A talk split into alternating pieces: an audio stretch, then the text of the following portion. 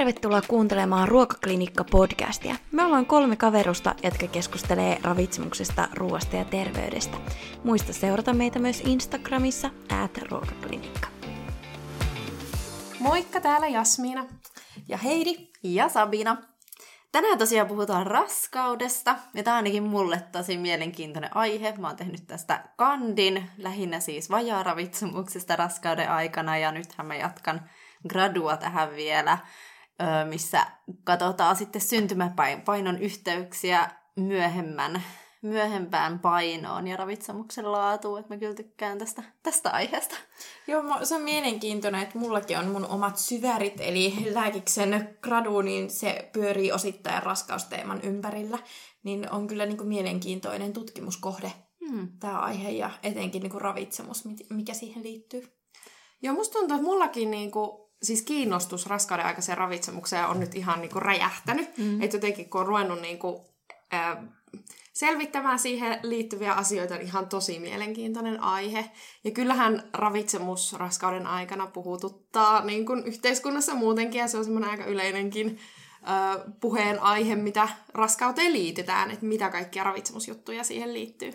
Joo, ehkä niinku odottavat äiditkin kiinnostuu siitä omasta terveydestään ihan eri tavalla sit, kun ollaan raskaana tai toivotaan sitä raskautta ja niinku aletaan kiinnittää huomiota ja luetaan paljon. Ja mä just katsoin eilen Frendejä ja siinä oli Rachel oli, tuli raskaaksi ja sitten hän, hänkin alkoi siinä niinku lukemaan sit näitä kaikki oppaita, että tämähän on se stereotypia, mutta kyllä mä uskon, että se ihan todellisuudessakin käy, että aletaan etsiä sitä tietoa kirjoista ja netistä. Joo, ja silloin kyllä tuntuu, että kaikki kiinnostuu ravitsemuksesta oikein tosi paljon paljon, että kun tiedetään, että sillä on jotain vaikutuksia, niin halutaan oikein niin kuin optimoida se. Joo, totta. Sitten ehkä mikä liittyy myös, niin on kaikki tämmöiset raskaushimotukset, että mm. vertaillaan aina, että mitä, mitä sinun äitisi himoitsi raskausaikana, oliko se nyt jotain jakkimakupaloja vai oliko se niitä suolakurkkuja. Että noinkin on semmoisia, mistä ihmiset tykkää, tykkää keskustella.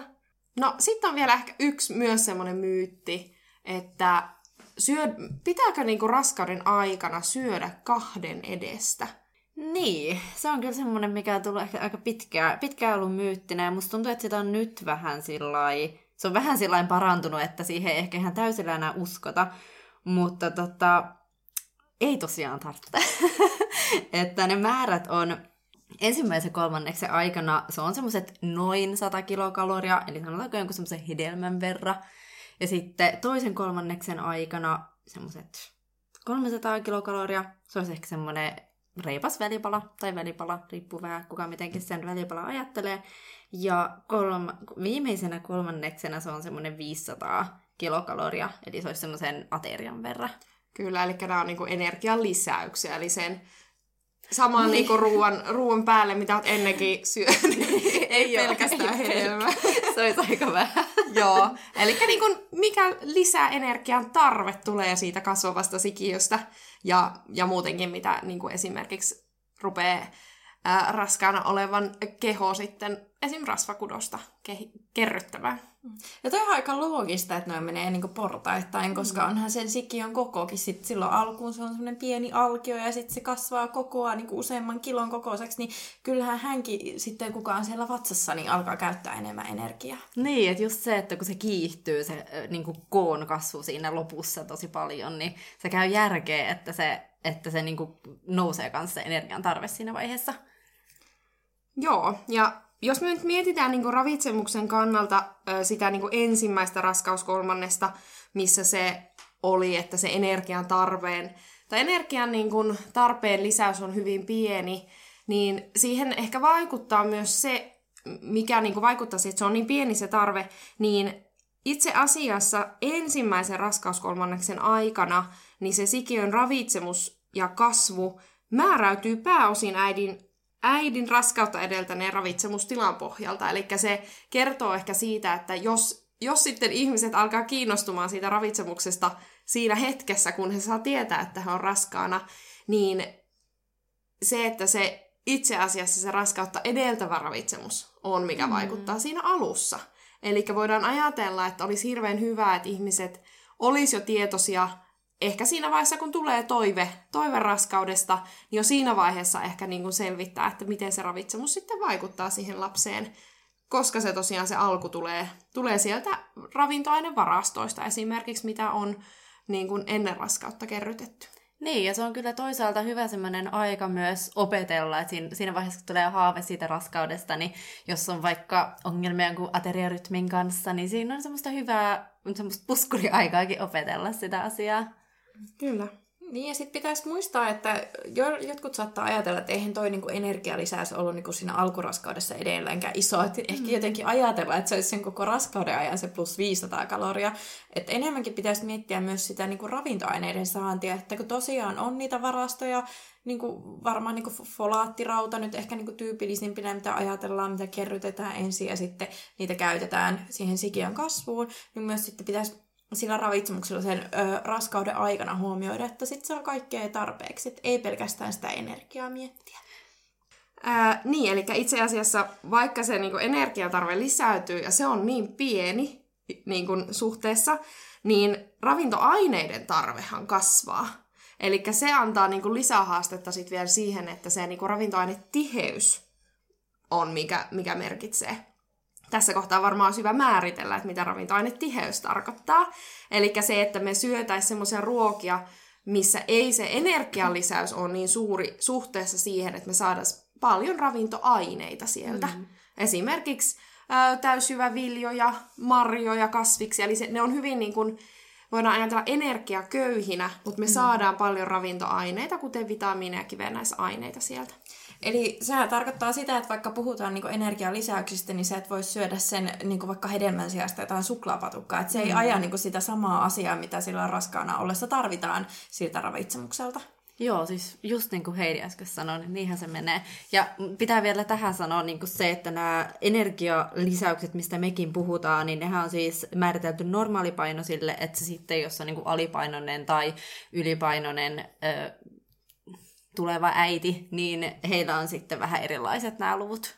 Joo, ja näähän on tietysti hyvin tämmöisiä niin kuin laskennallisia, mm. mutta mä löysin myös äh, tämmöisen ihan mielenkiintoisen tiedon laskennallisesta arviosta, että mikä se on oikeasti se kokonaisenergian tarve, no. mitä niin kuin raskauden, koko raskauden ajan tarvitaan. Öö, niin tämä on tämmöinen kuin noin 80 000 kilokaloria. Aha. Eli toki se jakautuu siihen yhdeksän kuukauden ajalle sitten, mutta mm. ihan mielenkiintoinen, että olet kyllä siinä niinku energiaa sitten kuitenkin jonkin verran tarvitaan mm. lisää. Mä, mä taas itse ajattelen, että toi on yllättävän pieni määrä. Tai siis mä en tiedä, että onko toi laskettu perkä, pelkästään mitä tavallaan sen sikiön kudosten tarve niin kuin vaatii, vai sitten niin kuin liittyykö siihen myös se, että niin kuin mitä just rasvaa kerrytetään keho imetystä mm. varten ja muuta. Niin kuin Joo, eli siis nimenomaan kokonaisenergiat. Siinä se sikiö, sikiön niin kuin lisää tai niin kuin kasvuun tarvittava on vaan se osa, vaan sehän on tosi monta komponenttia, mitkä sitä energiaa kuluttaa. Eli, eli kun tämä on arvioitu tämä kokonaisuus, niin mulle se kuulostaa niin kuin yllättävän pieneltä, että jos olisi pitänyt veikata, enkä olisi tiennyt tätä, niin mä olisin sanonut yli 100 000, mutta tuota, mm. opin uutta. No mulla, mun kohdalla tässä taas tulee tämä, että mä en hahmota tällaisia määriä, että jonkinlaista hahmotusta on siihen, että mikä päivätasolla on iso ja mikä pieni, mutta jotenkin se on hankala ehkä hahmottaa. Niin, kun toi, toi jotenkin niin tommonen niinku yhtäkkiä luku, siis niin. mä en niin. yhtään edes osaa, osaa reagoida tommoseen, että onko toi kauhean ison kuulonen vai pienen kuulonen, ei mitään hajua.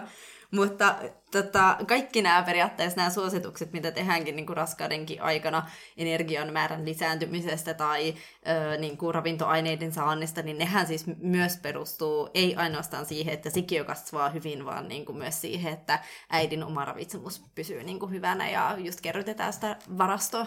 Niin, ja kyllähän se ajatus onkin, että kyllähän se sikiö saa sieltä omansa. Kyllä. Mutta se, niin kuin se odottavan äidin ravitsemustila voi heiketä, koska mm. jos ne, niin kuin ne, niitä varastoja ei täytetä sitä mukaan, kun niitä sitten käytetään siellä. Mm.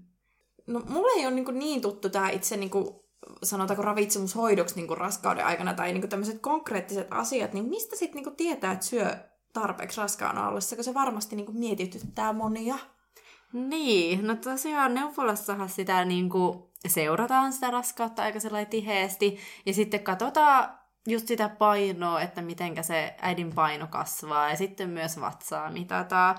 Mutta nämäkin on semmoisia, että niihin on periaatteessa semmoiset arvot määritelty, mutta se katsotaan just jokaisen kohdalla erikseen, että sitten toisaalta sitä painoa ja vatsan kasvu ei tarvitse niinku itse mittailla, vaan se katsotaan siellä neuvolassa yksilökohtaisesti, että mikä se on kellekin, ja sieltä sitten kyllä osataan helposti sanoa, jos siinä on jotain, jotain mihin pitää kiinnittää huomiota.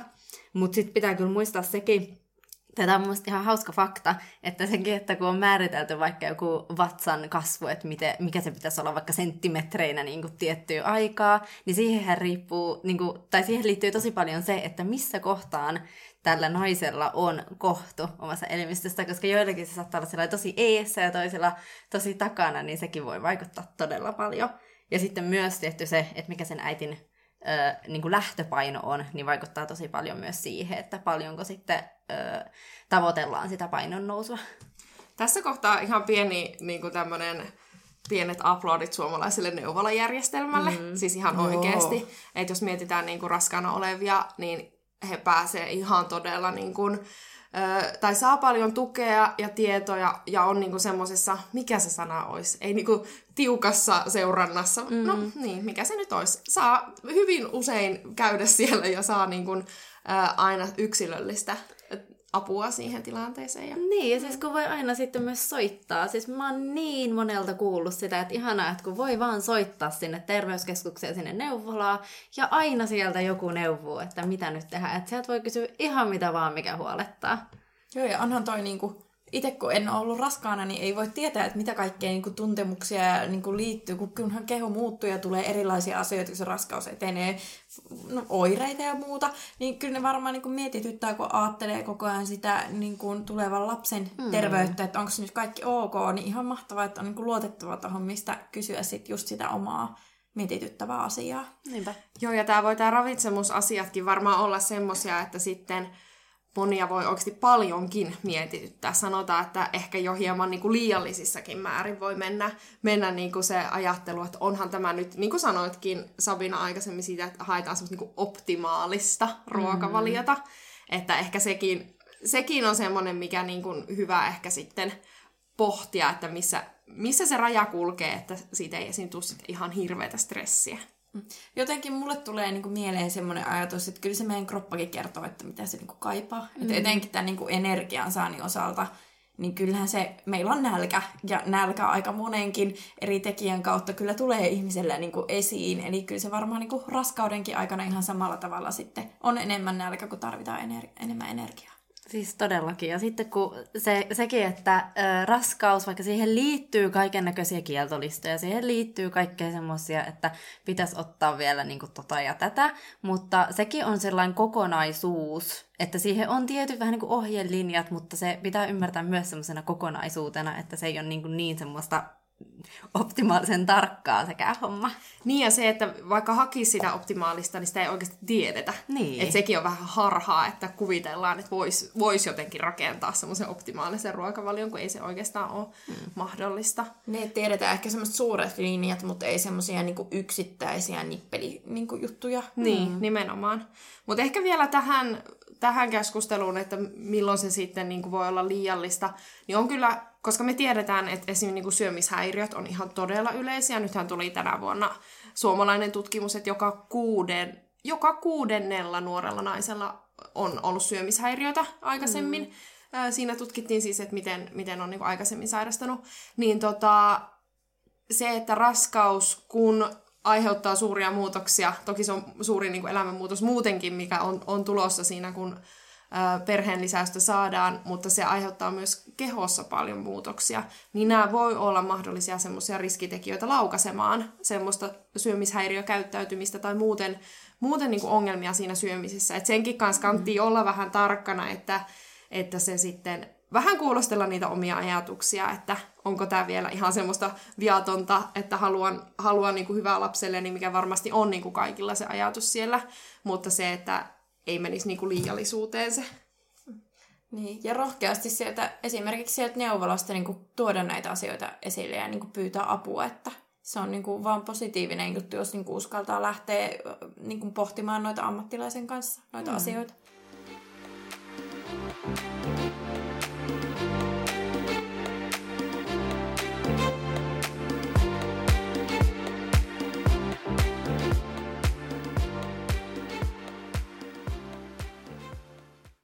Varmaan niin raskaana olevat miettii näitä erilaisia välttämislistoja ja se on varmaan sellainen stressaava aihe, että niin kuin, mitäs nyt saikaan syödä ja mitä ei ja olenko minä nyt tehnyt jotain pahaa, jos mä söin vahingossa jotain siltä listalta tai en muista sitä oikein, niin tuota, onko teillä jotain niin vinkkejä tai ajatuksia näiden välttämislistojen suuntaan?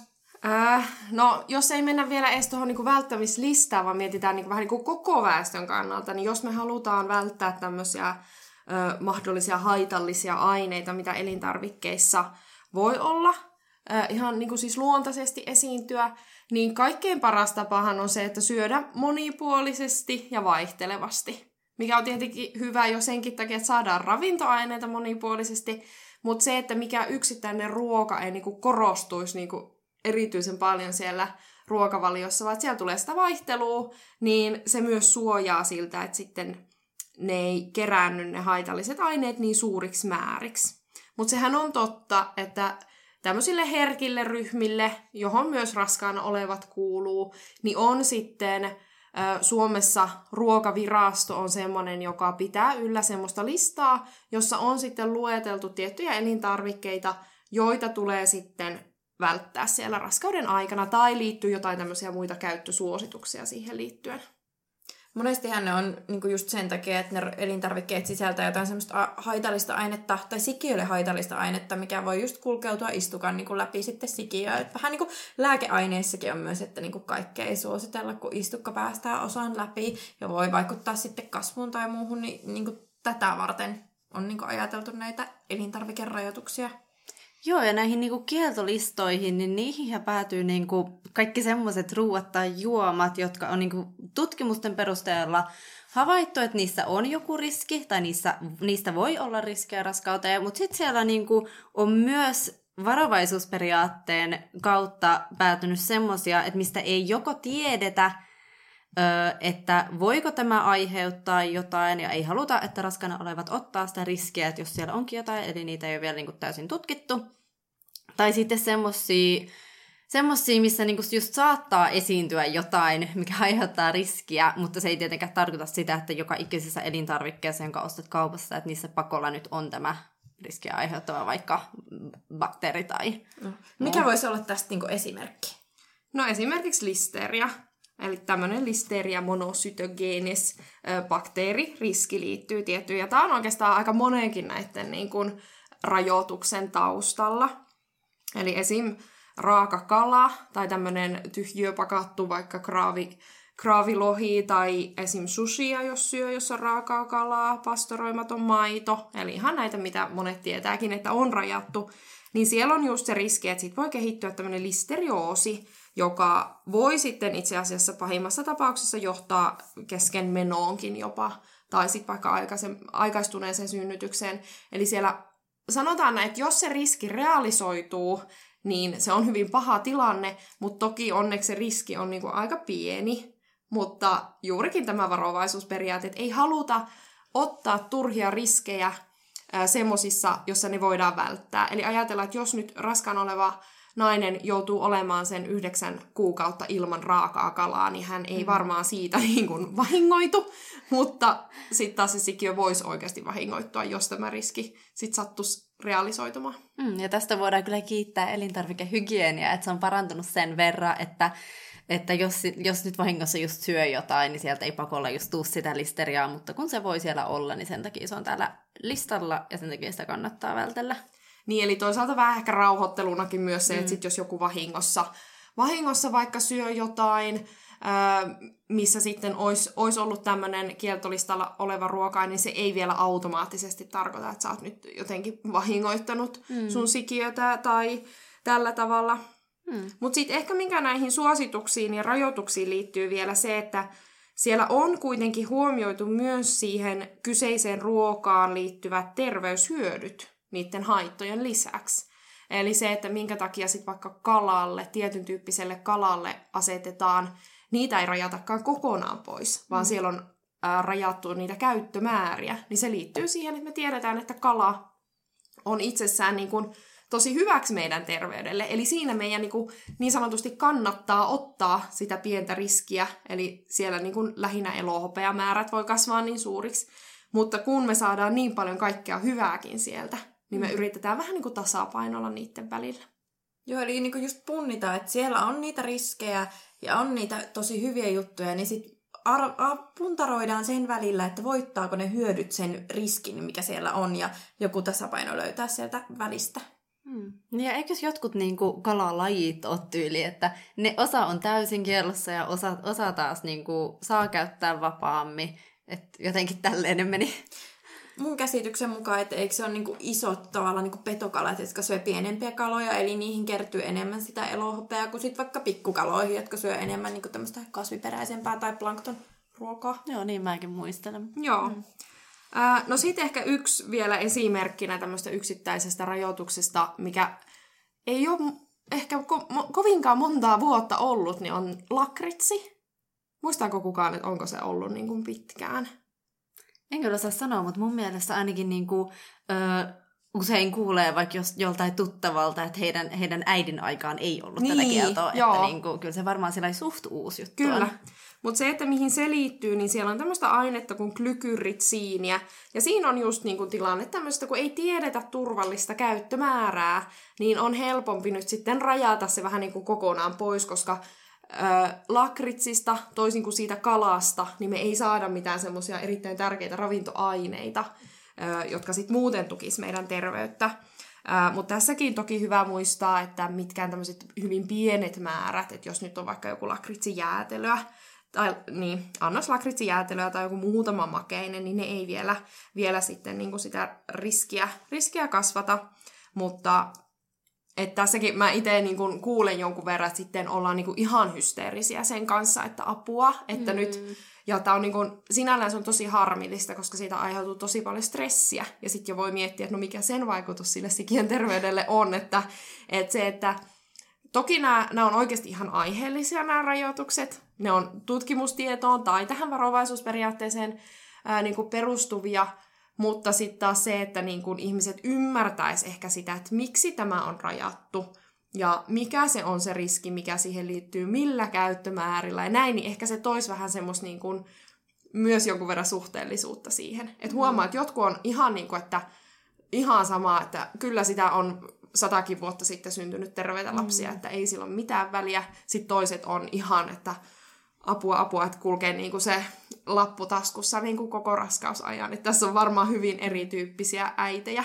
Joo, ja siis koska kyllähän tiede kehittyy, niin me kyllä onneksi myös tiedetään näistä aiheista enemmän. Että kyllähän joskus aikoinaan vaikka synnytyksessäkin käytettiin alkoholia niin niin. puudutteena, ja sitä ei todellakaan enää tehtäisi, Joo. niin koska on opittu jotain siitä. Tämä on muutenkin ehkä, sanotaan, historiamme huonompia selityksiä, että, että koska ennenkin on joku lapsi selvinnyt hengissä, mm. niin varmaan on kaikki sitten, mitä ollaan tehty, niin ollut jollain tasolla järkevää. Mm. Mutta se, että eihän meillä kannata oikeasti ihan turhia riskejä ottaa. Että mm. onneksi tiede. Mm. Mutta tieteessä on niinku raskaana olevien kanssa se niinku asia, että se on eettisesti arveluttava tutkia raskaana olevia sille, että heitä altistetaan sellaisille asioille, millä edes minkäänlaista vaaraa epäillään olevan. Mm. Eli niinku suuri osa tutkimuksista on tämmöisiä havainnoivia tutkimuksia, että katsotaan, miten ne äidit nyt niinku oikeasti syö, ja välttämättä niinku on vaikea arvioida semmoisia pitkän aikavälin niin kuin vaikutuksia, kun sitten kun se lapsi syntyy ja hän altistuu ympäristön eri asioille ja hän on itse oma yksilönsä, mm. niin on vaikeampi niin kuin yksilöidä sitä yhtä tekijää, mitä on tutkittu vaikka raskaana olevana, niin kuin, että aiheuttaako nyt tämä asia X sitten asiaa Y sitten, kun lapsi on vaikka teini-ikäinen tai aikuinen. Mm. Niin tämäkin tuo sitä haasteita, niin sen takia myös joudutaan paljon tämmöisen niin kuin sanotaanko tie, akateeminen niin arvaus osittain mm. sen perusteella niin miettimään näitä asioita. Mm. Kyllä, ja varmasti just se, että raskaus kestää kuitenkin vaan sen noin yhdeksän kuukautta, niin tämmöiset, mitä muuten ravitsemustieteessä pyritään paljon välttämään, tämmöiset niin kuin turhat ruokavaliorajoitukset, niin kun tämä on nyt sitten semmoinen hetkellinen, hetkellinen aika siinä ö, odottavan äidin elämässä, niin se ei niin kuin hänen esimerkiksi ravitsemustilaansa niin kuin riskeeraa. Mm. Toki siinä olisi tärke- tärkeää, että hän ymmärtää, että tämä nyt koskee vaan tätä raskaana olevaa tai raskauden aikaista ruokavaliota. Toki myös imetysaikana sitten monet rajoitukset jatkuu, mutta se, että sit ne ei jää, jää niin kuin päälle millään tavalla ne rajoitukset sitten sen jälkeen, mm. ei ole se tarkoituksena. Ja tämän, kun nyt on paljon puhuttu tästä kietolistasta, niin Jasmiina mainitsikin tuossa aikaisemmin, että ruokavirasto ylläpitää, eli entinen Evira, niin ylläpitää tämmöistä ohjeistusta. Heidän nettisivuilta löytyy ajantasaisin lista ja se on päivitetty vuosi sitten noin viimeksi. Ja siinä on muillekin riskiryhmille kuin raskaana oleville niin kuin näitä rajoituksia, että sitä kannattaa tarkkaan katsoa, että mitkä oli raskaana oleville. Ja sitten siellä on myös avattu niitä tekijöitä taustalla, että minkä takia joku asia on kielletty. Voisiko tämän meidän keskustelun perusteella, niin kuin, voisiko sinne tulla myös semmoinen, näitä kannattaa suosiallista? Eli niin kuin mitä niin. puhuttiin aikaisemminkin, niin kuin sitä, että se ravintotiheys tai ravintoainetiheys olisi hyvä, niin vähän vinkkejä siihen. Niin, se voi olla, että siinä siellä kuitenkin on näitä oppaita, mitä on just tota, vaikka raskaana oleville ja imettäville, niin sieltä saa onneksi ihan hyvin sitten tietoa ja ideoita. Ehkä tietyistä ruuista, mitä kannattaa suosia, niin tarkkaan en muista, onko siellä semmosia, mutta tota, ainakin sellainen öö, kokonaisuudessa niin mm, Muistutuksena vähän, että mistä kannattaisi koostaa mm. sitä. Niin kyllä, ettei se niinku ajatus me pelkästään siihen, että näitä ja näitä näitä ei saa syödä, mm. vaan että no mitä sit kannattaa syödä. Mutta tähän me tullaan varmaan tässä vielä tämänkin jakson aikana sitten tarkastelemaan, että mitä siellä sitten voisi lukea. Niin, koska kuitenkin se monipuolisuus, niin kuin aiemmin tässä mainittiin, niin se on aika tärkeä juttu, että tämä ei niin kuin, kieltolista on yksi osa tietenkin niin kuin raskautta, mutta myös niin kuin se monipuolisuus, että sinne sitten tulee kaikkea niin kuin, hyvää. Hmm.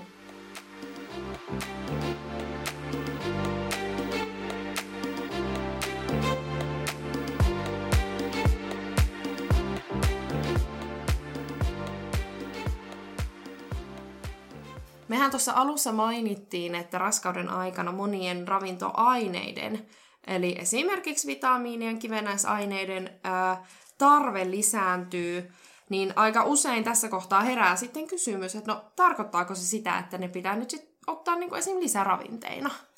Niin joitainhan on.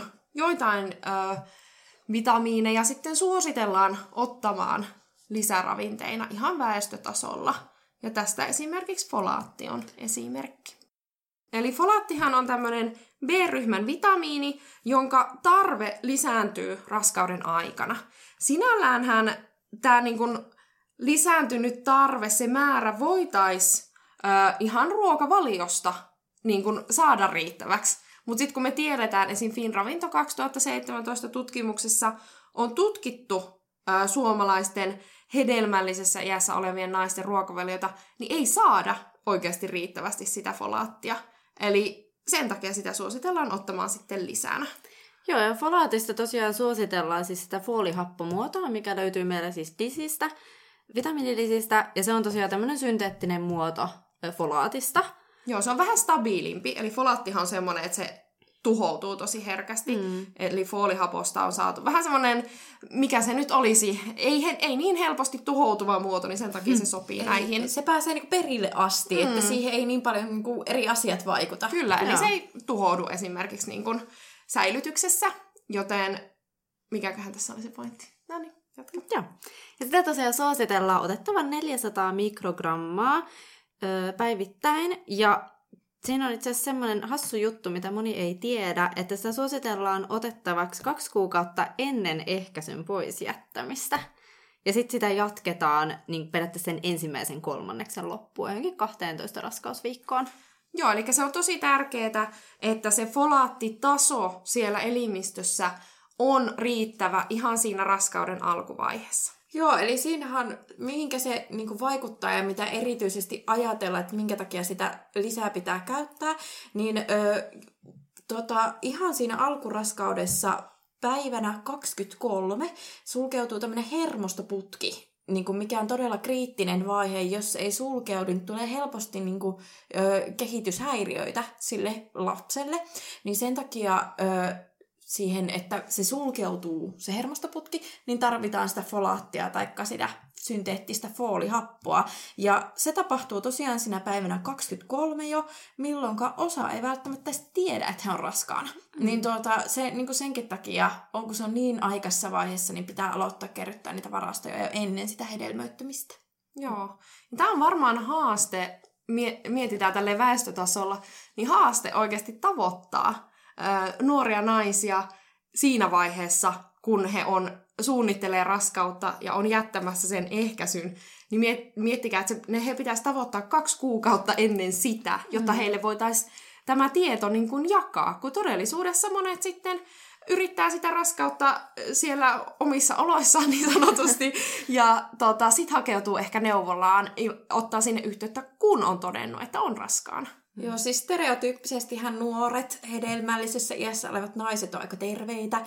He ei käy missään vuosittaisissa kontrolleissa. Ehkä jotain työterveydessä on sitten jotain tietyn aikavälin. Tai toki sitten jos on sellainen henkilö, jolla on enemmän, joutuu käymään terveydenhuollon niin toimipisteessä jonkun sairauden tai muun takia, niin se on vähän eri. Mutta suurin osa ei kuitenkaan käy, niin siihen ei voida niin terveydenhuollon osalta oikein puuttua. Joo.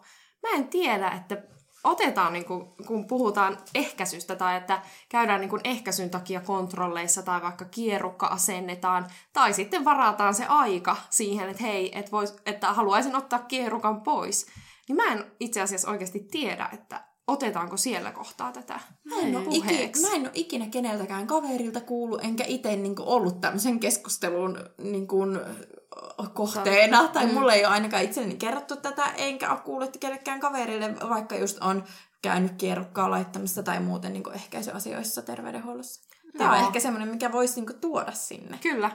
Mutta tämä on tosiaan semmoinen, mihin että joissain, kun me tiedetään tosiaan, folaatti on yksi tämmöisistä vitamiineista, suurin, suurinta osaa vitamiineista ja kivennäisaineista suomalaiset saa ihan siitä normaalista ruokavaliosta ihan riittävästi, mutta folaatti tosiaan on semmoinen, mitä ei saada.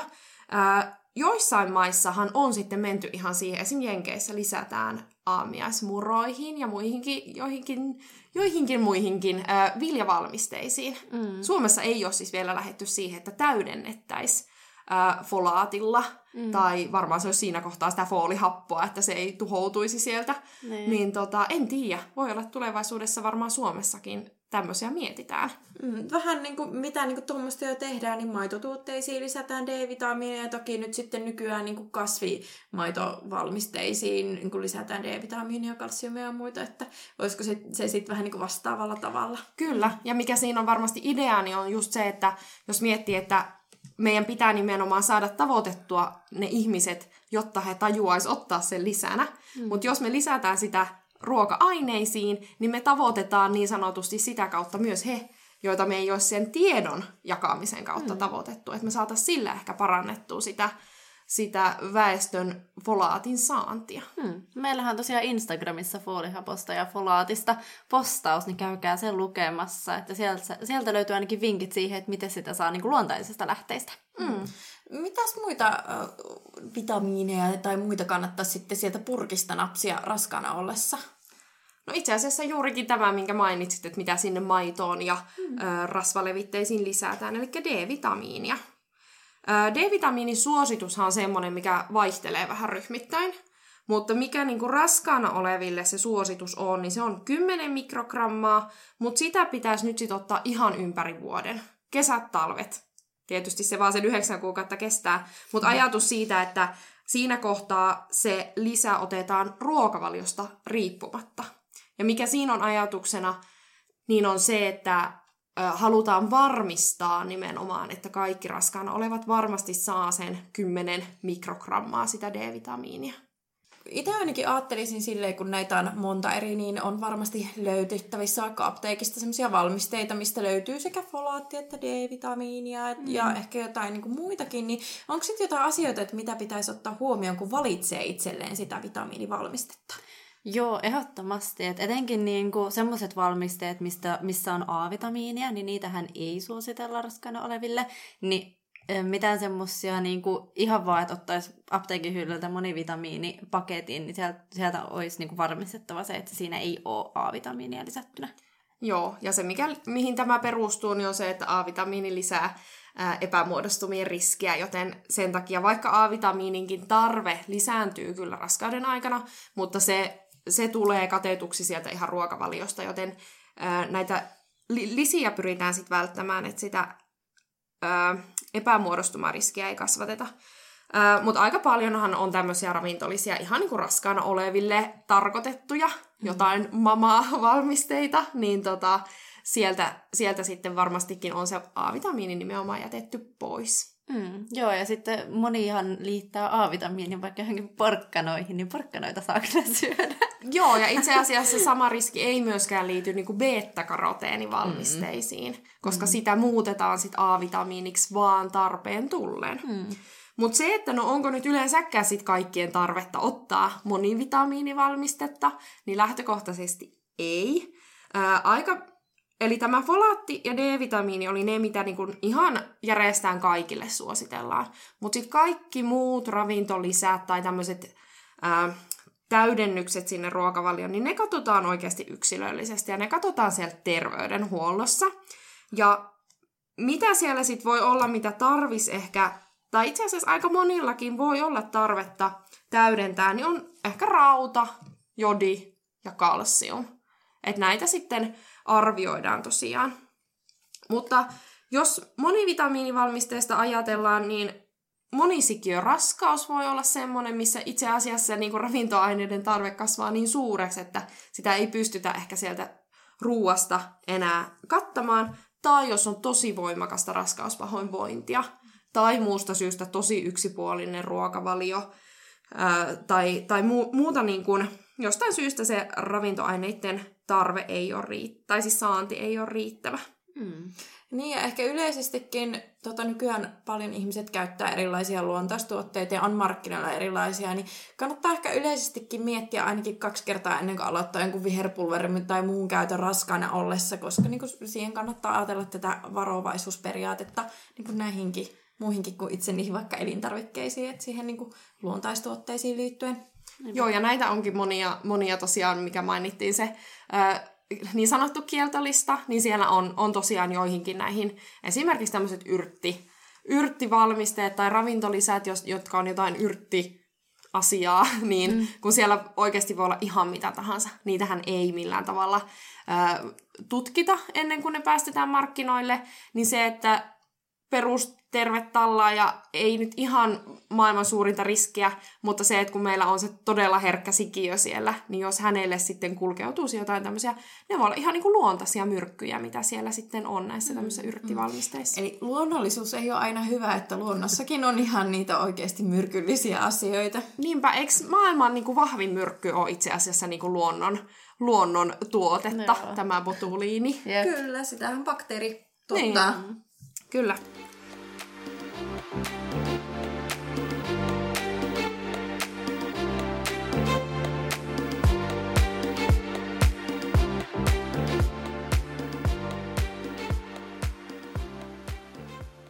Tämä raskauden aikainen ravitsemus on todella niin kuin, mielenkiintoinen tutkimuskohde. Toisaalta me tiedetään paljon, mutta sitten me ei tiedetä juuri mitään. Eli mm. niin kuin hyvin tiedetään, että raskauden aikainen ravitsemus vaikuttaa siihen, että miten lapsi sitten, minkä kokoisena hän syntyy ja miten hän sitten niin kuin kasvaa jatkossa. Mutta sitten yksittäisiin sairausriskeihin niin ei, ei hirveästi niin kuin aina tiedetä, että on jotain arvauksia tai on lähty, lähty tekemään tutkimusta, mutta on aika vajaavaista ja ed- enemmän tutkimus on painottunut sit yksittäisiin elintarvikkeisiin tai ruoka-aineryhmiin tai ravintoaineisiin, vaikka C-vitamiiniin, eikä niinku arvioitu sitä kokonaisravitsemusta niin paljon. Hmm. Hmm. Mutta tämä on kyllä niinku haastava tutkimuskohde, mutta tosi mielenkiintoinen. Joo. Mutta yksi asia kyllä, mitä tiedetään, niin on esimerkiksi tämmöisten välttämättömien rasvahappojen merkitys. Eli jos me mietitään sikiön kehitystä, niin jotta se sikiö ja varsinkin sikiön hermosto kehittyy normaalisti, niin siellä tarvitaan niitä välttämättömiä rasvahappoja. Eli käytännössä monityydyttymättömiä rasvahappoja, minkä lähteitä on tämmöiset pehmeät rasvat, kuten vaikka kasviöljyt ja pähkinät ja se kala, mistä mainittiin. Mutta jos me mietitään, että mikä se niin kun just merkitys, niin se hermoston kehitys, sitä kautta näkökyvyn merkitys, ää, kehitys, ää, immuunijärjestelmän kehitys ja se, että myös näiden niin kuin sen energiankin, niin myös välttämättömien rasvahappojen ää, tarve on suurimmillaan siellä viimeisen raskauskolmanneksen aikana, ää, koska silloin lapsen aivot kehittyy. Mm. Silloin ne tarvii sitä, sitä rakennusainetta sinne Eli jos me mietitään meidän hermosoluja, niin siellä se rasva on tosi tärkeä semmoinen rakennekomponentti. Mm. Toinen asia, mitä tiedetään, niin itse asiassa aika viime aikoina tuli tämmöinen suomalainen tutkimus, muistaakseni Turussa oli tehty tätä, että oli arvioitu tai katsottu raskaana olevien D-vitamiinitasoja ja sitten oli havaittu, että semmoisten äitien lapsilla, joilla oli liian alhaiset D-vitamiinitasot raskausaikana, niin oli enemmän tarkkaavaisuus- ja keskittymisvaikeuksia, mutta toki kannattaa muistaa, että sit ei mitään hyötyä saa siitä, että saa sitä D-vitamiinia ylimäärin, vaan siitä saa enemmänkin haittaa, että kannattaa pitäytyä tässä suosituksessa. Mutta tämäkin on niinku hyvä, että tämmöistä tietoa tulee, niin saadaan myös perusteita niihin, että mihin kannattaa kiinnittää raskausaikana huomiota ja mitä sitten ehkä tulevaisuudessa tulee juttuja. Joo, eli pitkälti, niin kuin on varmaan ehkä aikaisemmissakin jaksoissa tullut, niin ravitsemus on tosiaan kohtuustiedettä. Mm. Eli se, että meillä on se suositus, mutta sitä sitä niin kuin vähäisempi ja sitä suurempi saanti, niin molemmat on niin kuin riskejä.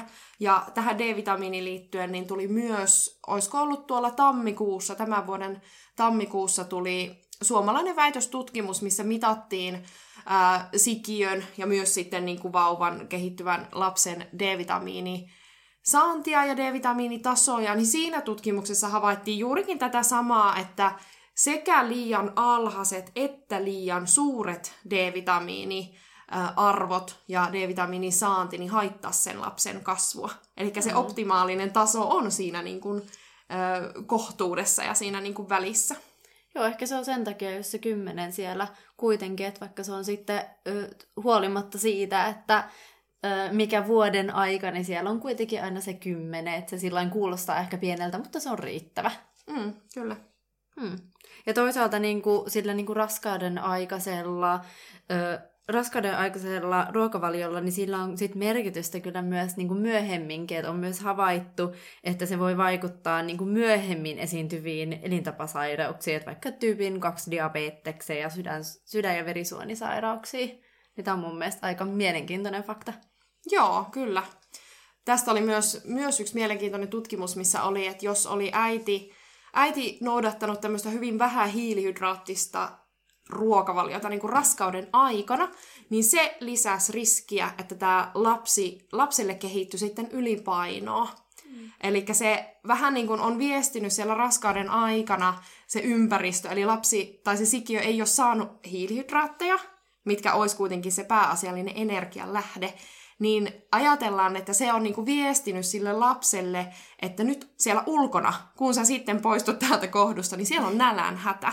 Siellä ei ole ruokaa riittävästi, ja siellä tapahtuu sitten niin kuin geenitasolla epigeneettistä muutosta, mikä sitten, kun se lapsi putkahtaa ulos ja hoksaakin, että apua, täällähän onkin ruokaa vaikka millä mitalla, niin ne hänen geeninsä ei olekaan ehkä ollut ihan optimaaliset sit siihen tilanteeseen, ja, ja se niin kuin voi altistaa sitten sille lihomiselle sit myöhemmällä iällä. Ja miksi tämä voisi niinku ilmetä just pelkästään niinku hiilihydraattien kohdalla, niin on se, että ö, se sikiö, joka on siellä kohdussa, niin saisi sen rasvahapot ja proteiinit siitä äidistä, äidin mm. lihaksista ja rasvavarastoista, mutta hiilihydraattia ei sitten samalla tavalla, että niinku sitä kautta voisi tulla se muutos. Nämä muutenkin nämä mekanismit on mielenkiintoisia, koska niissä pitää ottaa monta asiaa huomioon ja toki sitten se, kun se lapsi syntyy, niin hänenkin on omat ne elintavat vaikuttaa. Joo, ja tämäkin, tämäkin on varmasti semmoinen, mitä tullaan tutkimaan tosi paljon, ja ei, ei todellakaan tiedetä kaikkea tästä, mutta ihan niin kuin mielenkiintoinen tulos siitä, että miten just nimenomaan sen tämmöisen epigeneettisen säätelyn kautta sitä voi, voi olla sitten riskiä myös sille myöhemmälle sairastumiselle. Joo, tämä on aika jännä juttu, että miten se tulee näkymään, koska tällä hetkellähän kuitenkin vähän hiirihydraattinen on aika semmoinen hit hitti. En sitten tiedä, että onko raskaana ollessa tämä hitti samalla tavalla, mutta kuitenkin niin se saattaa kyllä jossain vaiheessa näkyä. Mm. Hmm. Mutta tiesittekö muuten sitä, että sikiöhän maistaa myös sen, että mitä te syötte? Oho, joo. Et Eikä sehän... se niele siellä sitä lapsivettä. Joo, että mm. se on mm. itse asiassa aika mielenkiintoinen. Että toisaalta niin kuin ensimmäiset ö, niin kuin makuelämykset hän tapahtuu jo siellä niin kuin sikioaikana, että sitten se niin kuin, menee sinne niin kuin sikio, sikioveteen, ei lapsiveteen, ja sitten se sitä kautta niin kuin maistelee niitä, niitä, niitä ruokia, mitä äiti on syönyt. Mm. Niin vaikka se äiti syö sen niinku ruokana ja se saa sen maun niinku siitä kokonaisesta niinku ruuasta tai elintarvikkeista, niin kyllähän ne tavallaan se ruoan komponentit, mitkä on niitä jotain molekyyliä, niin kyllähän niissä on sitten niitä makuaineita. Niin kyllähän toi käy ihan järkeä, että mm. istukka sitten päästään niistä osan läpi ja ne on sitten siellä lapsivedessä Niinpä. ja voi maistaa niitä. Joo, ja tämäkin voi osaltaan varmasti välittää tätä äskeistä vaikutusta, mistä puhuttiin, että miten se vaikuttaa sinne lapsen myöhäisempään terveyteen. Mm. Niin se, että lapsi oppii, hänelle kehittyy jo makumieltymyksiä siellä. Eli se on alku sille makumieltymyksille, niin se, että onkohan, tykkääkö hän sitten kasviksista, niin sehän vaikuttaa hänen myöhäisempään terveyteen. Ei se tietenkään kaikkea määrää, että mitä äiti raskauden aikana syöt. Kyllähän lapsi sitten itse maistelemalla myös voi oppia uusia makuja. Mutta ihan oikeasti odottava äiti voi jo siellä vähän niin kuin tutustuttaa tietty, tietynlaisiin ruokia. Olisi tietysti hyvä, että monipuolisesti myös mm. tässä kohtaa. Eli tämä on niin tämmöinen yksi hau, hauska tietotekijä niin kuin monen tekijän joukossa. Tämä ei määritä kaikkea, mutta tämä voi olla yksi pieni komponentti niiden muiden kymmenien mukana. Joo, että jos tästä jaksosta nyt jotain jää mieleen, niin ainakin se, että ruokavalion niin monipuolisuudella päästään aika pitkälle myös niin kuin siellä raskaudessa. Mm, kyllä.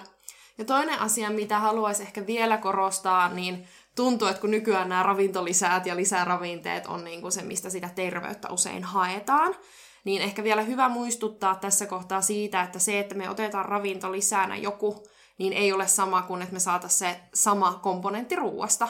Esimerkkinä vaikka puhuin tuossa noista ää, kalan terveysvaikutuksista ja siitä, että tarvitaan niitä välttämättömiä rasvahappoja, niin se ei itse asiassa ole sama ottaa joku kalaöljykapseli kuin sitten syödä sitä rasvasta kalaa. Että me ei saa, se ei, me ollaan sitä, on tutkittu ja ei ole havaittu sitä samaa terveyshyötyä näistä kalaöljykapseleista kuin mikä sitten niin kuin kalaa syödessä saadaan. Ja tämä sama pätee myös sitten vaikka kasviksiin, että se, että sä otat jonkun monivitamiinipillerin, niin se ei ole sama asia kuin, että sisällyttäisi paljon kasviksia ruokavalioon. Että se vitamiini ei ole kaikki se hyvä, mikä kasviksissa on. Ja toisaalta tähän liittyy myös ehkä vähän semmoista niin kuin, puhutaan niin sanotusta valheellisesta turvallisuuden tunteesta. Että mä ainakin itse olen törmännyt siihen ajatukseen, että no ei mun tarvi syödä kalaa, koska mä otan sen kalaöljykapselin. Mm-hmm. Tai että ei mun no ei se mulle ole nyt niin tarkkaa, että syönkö mä niitä kasviksia riittävästi, että mä otan sen monivitamiinipillerin. Mm. Että niinku muistaa se, että nämä ei ole niinku yksi yhteen nämä, nämä jutut. Mm. Sitten niinku se, että ei tämä ole rakettitiedettä, että ihan samalla tavalla kuin jos ajattelee, että aikuinen ihminen on talo, ja ravintoaineet sitten paikkailisi sitä, että jos sinne tulee jotain, niin kuin mitä pitää korjata, vähän laasti rapautuu tai muuta, niin paikataan sitä, niin se kasvava lapsi siellä kohdussa, on se sitten alkio- tai sikiövaiheessa, niin se talo rakennetaan niistä samoista aineksista, kun aikuisia sitten paikataan ja mistä aikuiset on joskus koostunut. Eli ne ei ole mitään ihmejuttuja, vaan ne on niitä ihan samoja ravintotekijöitä, mitä tarvitaan sekä aikuisena että sitten pienenä sikiönä että kasvavana lapsena. Hmm. Ja muistakaa se foolihappo ja jakakaa tätä ilosanomaa Kertokaa muillekin. kaikille, jos tiedätte, että te joku, joku kaverit yrittää tulla raskaaksi, tai niin kertokaa heille, että muistaa tämän foolihappolisän ottaa käyttöön ajoissa. Mm. Joo, ja jos teillä tulee tähän aiheeseen liittyvää jotain, äh, haluatte tuoda omia kokemuksia, vaikka onko teillä ollut jotain äh, hurjia ruokahimoja tai mitä tahansa äh, aiheeseen liittyvää, niin muistakaa, että at ruokaklinikka Instagramissa löytyy meidän tili ja siellä jatkuu tähän aiheeseen liittyvä keskustelu ja toivotaan, että tuotte siellä teidän ajatuksia myös meille. Joo. Kiitos kun kuuntelit tämän meidän jakson ja nämä uudet jaksot julkaistaan aina joka toinen keskiviikko. Moikka! Moikka! moi. moi.